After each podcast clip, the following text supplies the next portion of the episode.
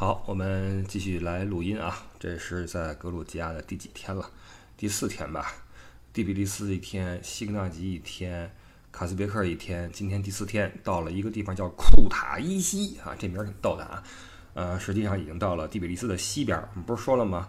往东一锤子，往北一锤子，往西边还有数个地方。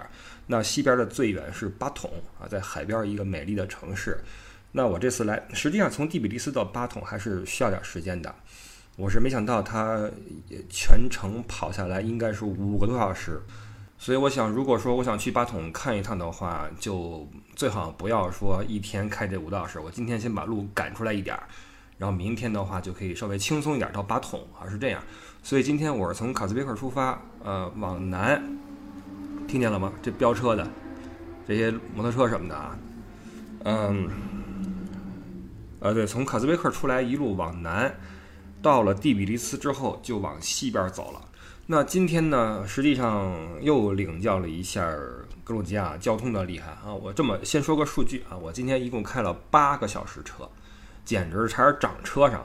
呃，为什么呢？首先一个，从卡斯别克到第比利斯这一段儿，呃，我没想到回程的时候会堵车，因为想的是来的时候挺顺的嘛，回去就就先开过去就到了。然后在呃第比利斯边上有个小城小镇叫姆兹赫塔，特别近，然后也值得一看。所以我想的是先把这儿转完，然后就往西边走，能走到哪儿算哪儿。因为西边有个叫戈里的地方是大林斯啊，大林斯的故乡。然后边上呢有一个石头城，等于说在戈里的话，看看大林斯纪念馆，还有石头城，基本上就完事儿。那我想的是，要么住戈里，要么戈里完之后再往西边赶赶路啊，这是我的计划。早上起来先睡到自然醒，其实我没睡好，呃，七点多就醒了，然后赖到了十点多才出门，比较喜欢赖床。出去之后，呃，我想的是先不着急吃饭吧，因为我兜里边还有点什么零食啊、豆干儿什么的。我想的是先开点路吧，往南开一开，到了姆兹赫塔，中午的时候啊，吃点东西，然后再赶路。结果啊，刚开出去，开这半小时就堵了。这一堵就停了一个多小时，就不动了，你知道吗？就不动了。然后我最后通的时候，我明白怎么回事了，就是类似于那个路面塌方什么的，在那儿抢修呢，两边的车都动不了。这一下一个小时耽误了，在车上坐着，然后开不会儿又堵了，这一堵又是好长时间，然后就又坐那块儿动不了，所以这个。呃，第一段我开着开着就觉得不行，姆兹赫塔可能没有时间玩了，所以干脆把这个第一站的目的地啊指向戈里，然后指向戈里。结果从卡斯别克到戈里我就开了五小时，这五小时你知道我在车上面就靠着仅剩的一点水和一些豆干和什么话梅什么的顶下来的。这个出来玩的话，你们以后出来自驾还是要在车里边多备水、多备东西。主要是我是一个人，我也就。没有做太细的规划，呃，但是我觉得我这个改变这个计划还是正确的，因为我还是那个宗旨，就是我不是很在意说这些小城小镇什么最美小镇，我不是很在意，大概齐就行了。我更在意，就这次来啊，我更在意的是，我都去掌握一下信息，有概念。这也是为什么我一定要去巴统。实际上我的时间不是很够去那边。OK，这样的话我就一站干到了石头城啊，石头城在戈里的外边一点。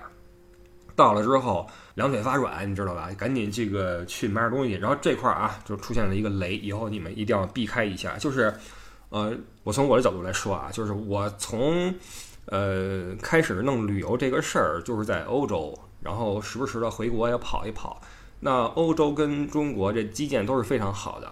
然后这怎么说？人文呢也还行，就是欧洲人普遍比较的礼貌啊，然后咱们中国人普遍比较的热情好客，对吧？没有什么坏心。那我不是说这儿有坏心啊，而是这块儿它因为经济发展的问题，就会导致，比如说一些小商小贩呢，它的价格体系很不稳定。比如说今儿我到了这石头城。我说买点吃的吧先，然后边上小摊儿，我立刻就过来跟你说啊，这个我这看我这个蜂蜜啊，这个红酒什么的，他非常着急想做你的生意，然后我就买了他一盒那个小花生米，十个拉里，这就不便宜了啊，相当于三欧元多，我觉得就不便宜，但是味道还不错，小花生米，完了边上摊儿，因为我很渴了，而且我觉得我身体里边有点缺乏糖分，我想买买个那个有点类似于那个什么果粒橙、美汁源那东西哈，拿了一瓶儿，跟我说十个拉里，我靠！当时我都傻了，这玩意儿你能卖我三欧元多一瓶水，可有点过分了，这跟欧洲多过分了。但是我以为就这样就买了，结果进了这石头城之后，它里边有那个商店。里边也就卖四个拉里，也就是说，这玩意儿在超市是卖三块，在景区的那个店卖四块，外边摊儿那儿卖十块。我觉得这就有点过分了，你知道吗？所以它这个小商小贩这一块儿，你还是多留点心啊。餐馆什么都没问题，呃，这也就是为什么我时而觉得这块儿的物价挺实惠，时而又觉得不便宜。你这个体系总是建立不起来。你比如说今儿晚上我吃顿饭，我靠！连饮料啊，一大瓶儿。他们这儿有一个国民的那个汽水品牌，我也不知道叫什么，那字儿我不认识。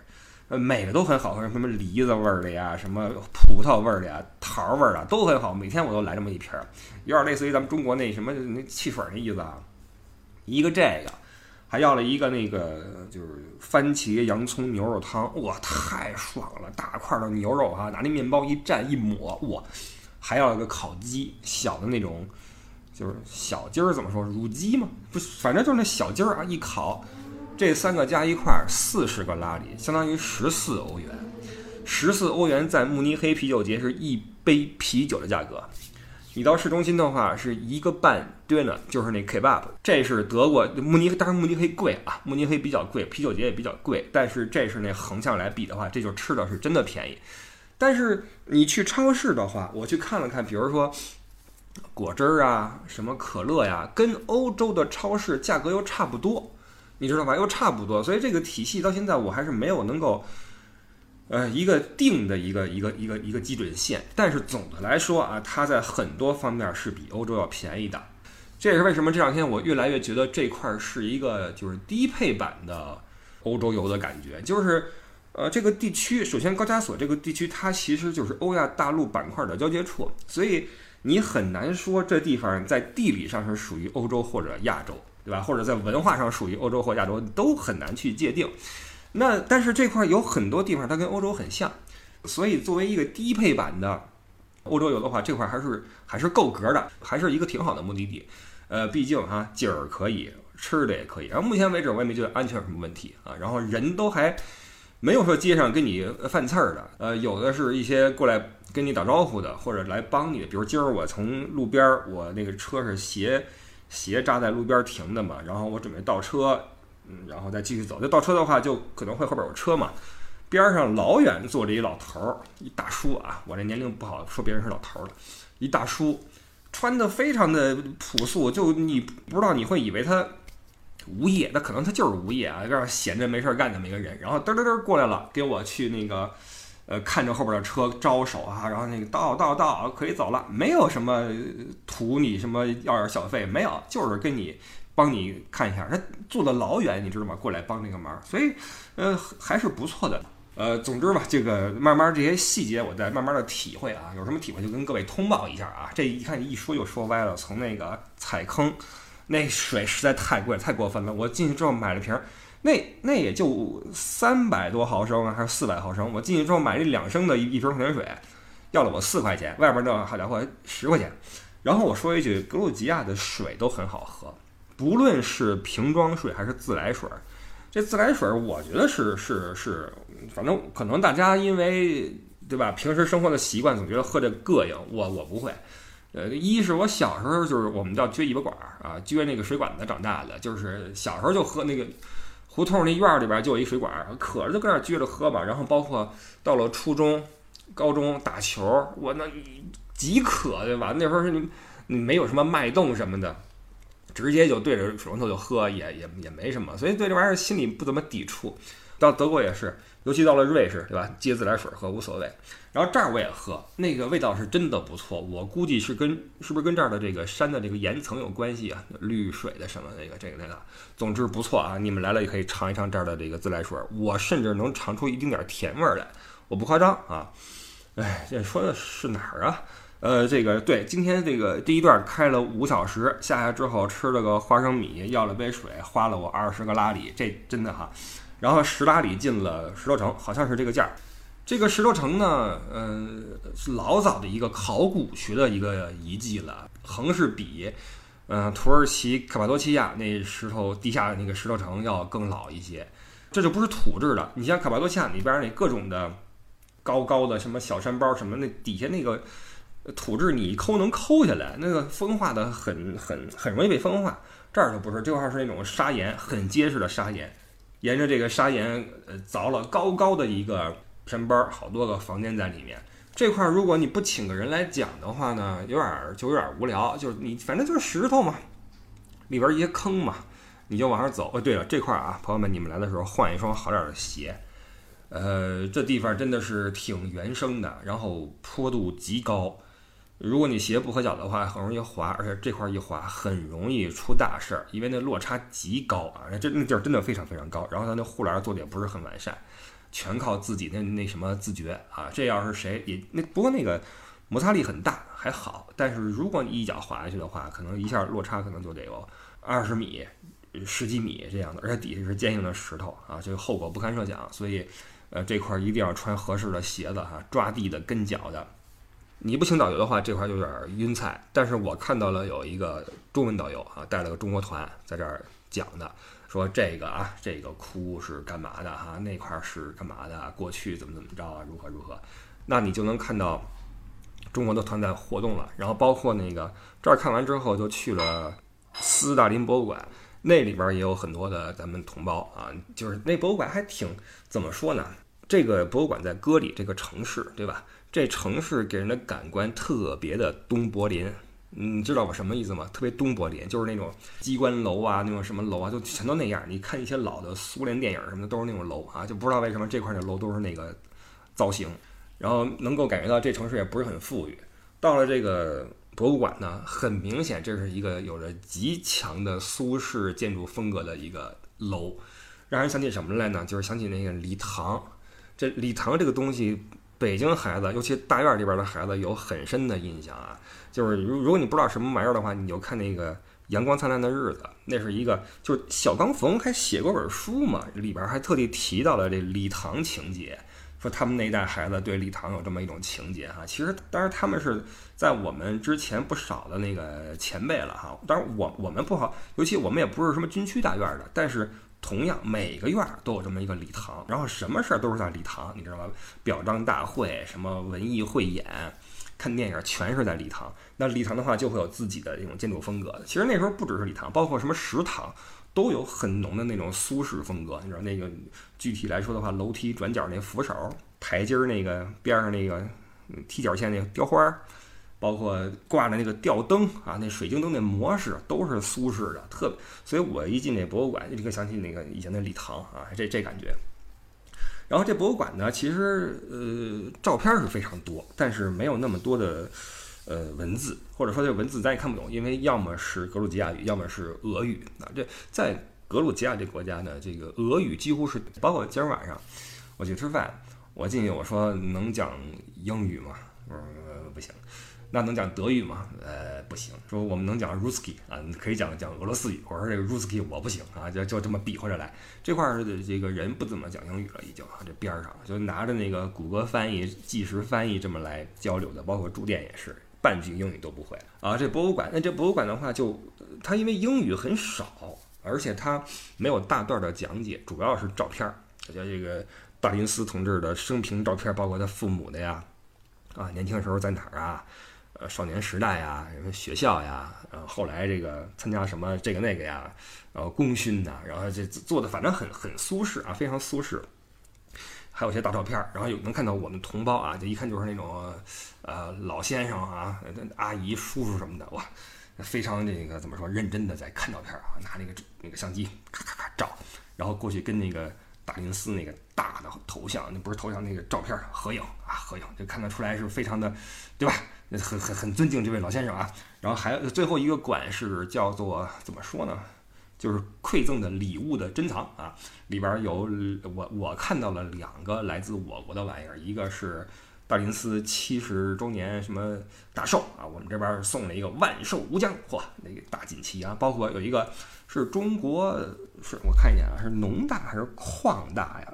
嗯，斯德林大元帅七十寿辰，中间一个大的寿字儿，中华人民共和国农业大学敬献啊，这这也是老物件了啊，这这边是庆贺斯大林同志七十寿辰，万寿无疆。中国人民解放军第二野战军敬贺，嘿，你看，说明那时候咱们跟他那个关系不错啊。包括那这七十大寿，咱也去人了啊。这个谈点什么哈，那个这个那个的，那就不细说了。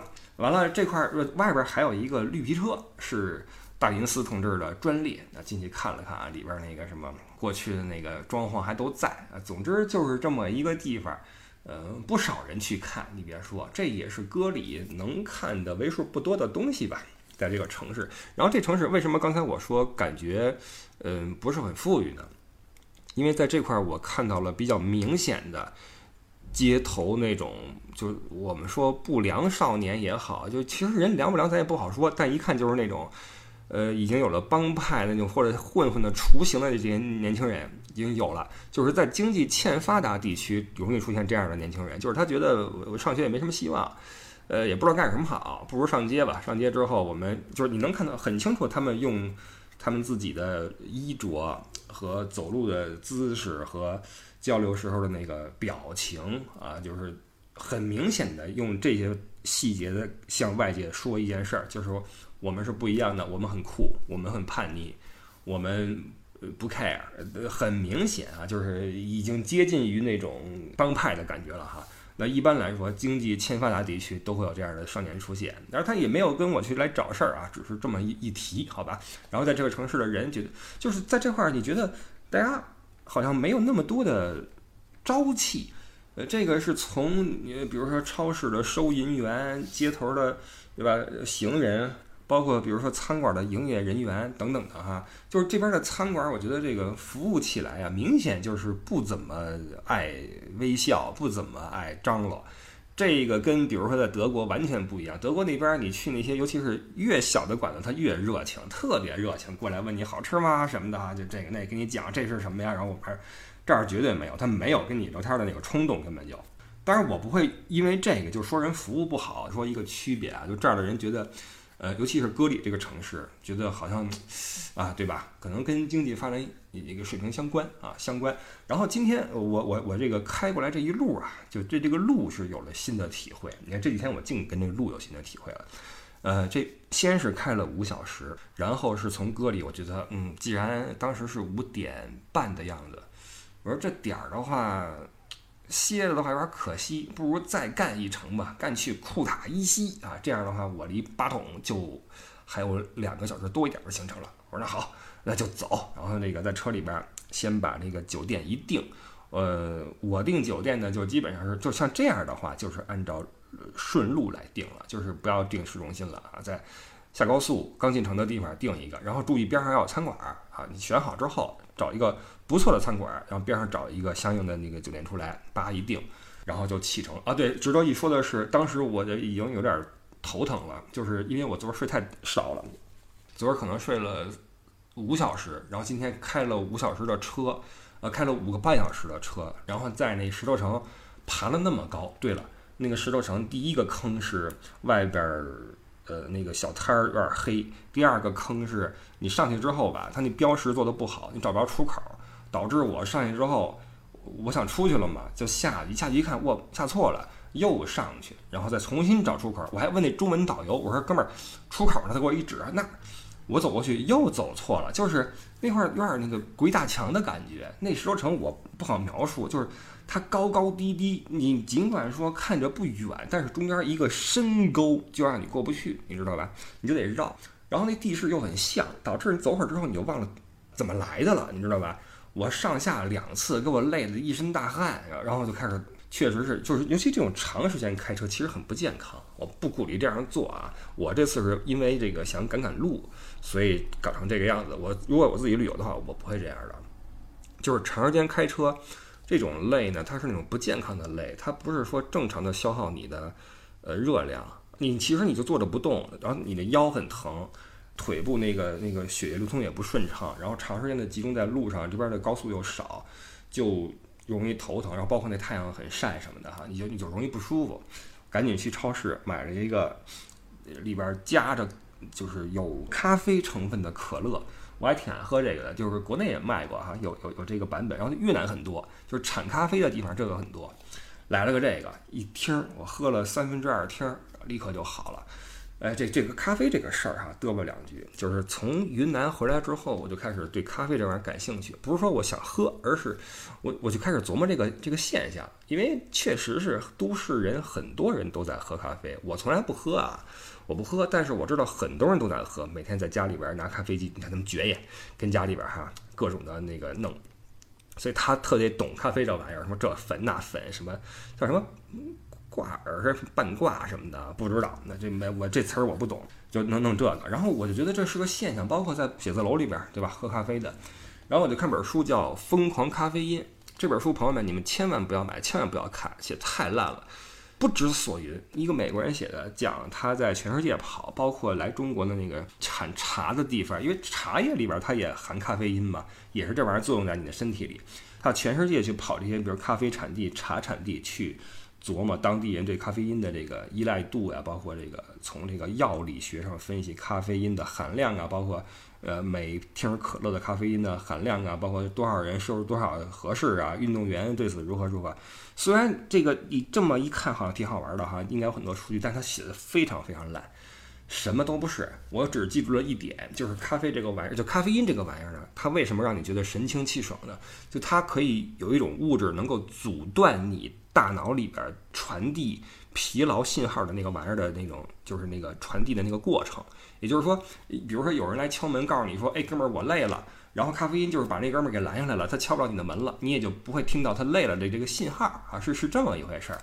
呃，然后我就今儿整了点咖啡因啊，立刻就就好了。然后赶在太阳落山前开了最后两个半小时，凑足了八小时的这个开车的时间啊，真的是很累很累。因为啊，哎，今天真的是梦回三幺八啊，梦就是朋友们，真的，如果说啊，你特别向往这此生必驾，但是呢，你又因为什么原因没有驾，没关系啊，您您不一定要去那个呃成都，然后租个车或怎么着走那个川藏线，不一定，您也可以呃来格鲁吉亚走一走，从第比利斯往巴统这一段路，尤其是过了戈里之后。戈里到巴统实际上一路往西，但是你看地图你会发现这个国家走走就没没有这个高速，为什么呢？它进山了，进山之后那个是就是这个国家被高加索山各种的那个什么哈，就既带来交通的阻碍，又带来了美好的风景，这真的是比较的，对吧？呃，高加索山是西北到东南向，有好几道儿，这就使你在这个国家开车的时候，不论你是往北。还是往西，你总能看到，要么是正前方，要么是侧面是绵延的那种山脉，倒是挺漂亮的哈，很漂亮。所以，呃，风景是可以的。那么今天一路往西，高速一会儿都没了，然后就进山了。进山之后，你知道吗？跟四幺八太像了，为什么呢？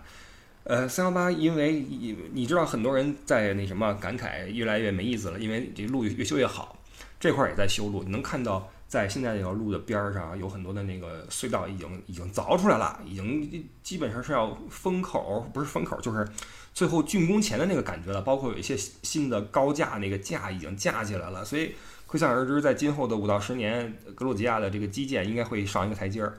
那往那儿开的时候，第一，这个正在建设这个感觉跟四幺八很像；第二，那山路的那个高高低低、起起伏伏跟四幺八很像；第三。这儿也跑好多那种卡车，载重卡车往里边拉一些物资或什么的，好多跟三幺八也很像。第四，你走三幺八也好，或者你在其他什么地方啊，在山里边开车也好，总会，比如说啊，包括你在北京，比如说你去你去顺义，路过牛栏山的时候，或者路过什么顺义那个呃一些市中心或者集散地的时候，你会在路边看到一串儿，比如说这块是鸡蛋灌饼，下一个是饸饹面。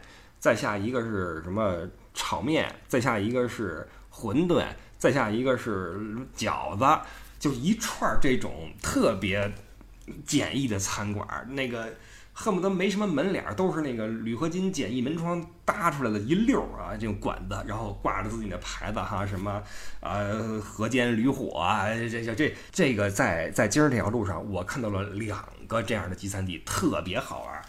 咱不认识那字儿，但是你看那贴那画都是什么披萨呀，那个烤的饼啊。包括一些奶酪的一些，咱也不懂啊。包括烤肉啊，一串儿都是哇！当时我特别想停下来跟边上吃点东西，因为我不那时候我不饿，但就是觉得好玩儿。只不过因为想赶路就没停。然后还有一个啊，就是这边路边会有一些那个农村里的人出来，在路边升起一一个火，上面架一锅，这是什么呢？煮玉米，就边上它放了好多玉米，然后那一大锅盖着盖儿在那煮啊，你可以随时可以下车去买玉米，太有意思了。这跟国内那个那个乡村边上那多像啊！所以今天我就梦回三幺八啊，包括那个路边那个感觉哈，就太像了。所以这个又是一些新的体会啊。今天长途开车真的很累，到那儿之后住下，然后出去吃顿饭，吃的是真的嗨啊！看我朋友圈，我发了照片了，太好吃了。可能您来的话不会这么觉得，因为我的胃口早已经变成了这种比较开放式的了。从意识上，你说这个最关键。从意识上，我比较开放，我不会认为这玩意儿我没吃过，而且它不是一个我习惯的口味就不好吃。首先，这个概念在我这儿不存在。比如说我这次，呃，第一顿吃的那就点五个菜，不是有一个凉菜嘛，就是那种，它就是那种青菜像野菜团成的一个那种菜团儿。我一吃的话，其实那个就是很就菜味儿嘛，野菜味儿嘛，然后一些那种反正混的什么东西啊，从来没有吃过这个味道，算不上好吃，但我也不会认为它难吃。所以我个人我认为我是可以在格鲁吉亚连续七天吃不重样的东西，且都认为很好吃。当然，这对食物大家的口味不一样，标准不一样。但是在我这块儿啊，我觉得格鲁吉亚的吃的是真的好，真的太好吃了，而且比欧洲便宜好多啊。好吧，这是今儿的体会啊。明天我将会继续往西到巴统。嗯，到巴统的话，我目前的想法是把巴统匆匆看过，在海边走一走，照照照片，然后就开车往回走。因为如果明儿晚上我住巴统的话（括弧尽管应该这样做），呃，那么我将会在后天面临着六小时的回第比利斯的路程。那再来个堵车的话，就更加痛苦了。所以我想明天我应该提前一点往回开。呃，为什么说尽管应该住在巴统呢？因为巴统是一个夜生活挺精彩的城市啊，海滨城市，你知道哈，就是到了晚上，对吧？吹着海风。海边一些这种什么呃酒吧什么的会很有意思，但是这次我就先不体会它了啊，我就主要是来感受。然后还有一点很重要一点就是，呃，昨天的新闻还是前天的新闻，亚美尼亚跟阿塞拜疆干起来了，是吧？边境冲突。所以这样的话呢，我就想调整我们的这个路线了，因为我们目前推的是一个阿塞拜疆、格鲁吉亚、亚美尼亚这样一个三国的高加索三国的十七天的行程，玩了个透。那这样的话，我就会把这两个国家去掉，做一个纯格鲁吉亚的七到十天的行程，也会很精彩。其实啊，其实当时加上那两个国家也是担心大家会觉得这一个地儿来这儿莫名其妙，或者来这不值，说来都来了，都都玩一会儿，怕大家有这个想法。然后这次我走完这块儿没走完，走了一半儿之后，我就觉得这块儿的丰富程度是撑得起来的啊，是撑得起来。你来这儿玩一趟啊，七到十天，然后。再回去的，其实十七天的话反而有点长了，好吧？然后这个行程呢，我回去我们再修，然后再重新推，好吧？这是今儿的节目，然后明天晚上我们再聊，谢谢各位，拜拜。